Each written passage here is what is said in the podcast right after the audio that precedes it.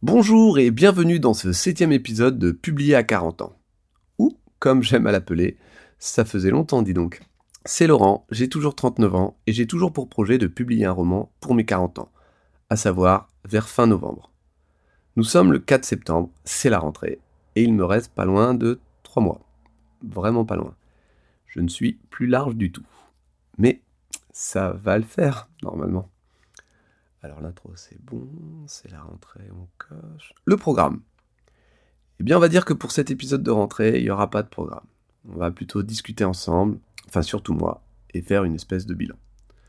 Depuis la dernière fois, où est-ce que j'en suis? Eh bien je n'ai strictement pas avancé. Je voulais faire des épisodes type vlog, comme dans le laboratoire d'écriture d'Elodie Laurette, ou Écrire sans rature de Camille David, où tous les jours j'aurais raconté l'avancée ou pas de ce projet.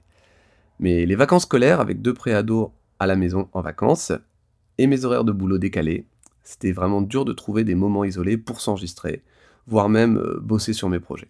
Sans compter que je ne sais pas si c'est l'approche des vacances ou l'accumulation de l'année, mais j'étais crevé. Vraiment crevé. Clairement, j'ai subi ce mois de juillet. À tel point qu'arrivant en vacances au mois d'août, je n'ai rien fait de la première semaine. Un mélange de repos, de lecture, de glandage essayer de reprendre un petit peu de souffle avec tout ce que ça comporte de remords et de regrets. Toi-même, tu sais. Être épuisé, mais ne pas forcément se donner le droit de se reposer. Bien sûr, je savais que j'avais du boulot, hein, mais j'ai pas avancé. J'ai laissé mon manuscrit prendre la poussière et se détacher peu à peu de moi, afin de vraiment rendre les retrouvailles entre nous compliquées.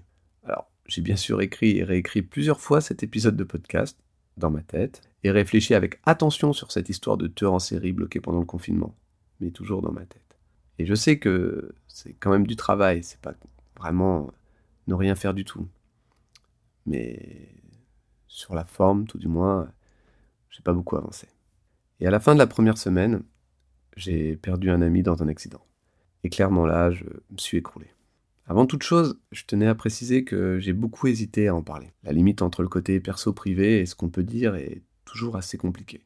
Mais comme la base de ce projet, c'est d'être transparent avec vous et d'évoquer les difficultés que je peux rencontrer, voilà, je suis dedans. Là, c'est difficile. Pour m'aider un peu, j'ai commencé à griffonner quelques lignes où principalement j'évoque le fait que ce n'était pas le plan prévu, qu'il faisait chier d'être parti comme ça, si vite. Puis je lui ai reproché de n'avoir aucun pouvoir magique qui aurait pu le sauver. Mais j'ai dû m'arrêter. D'abord euh, à cause des larmes, je voyais plus rien et ensuite parce que j'arrivais pas à démêler tout ce que je ressentais. Ce n'était qu'un mélange de sentiments, de ressentiments crachés sur mon traitement de texte. C'était pas le plan prévu.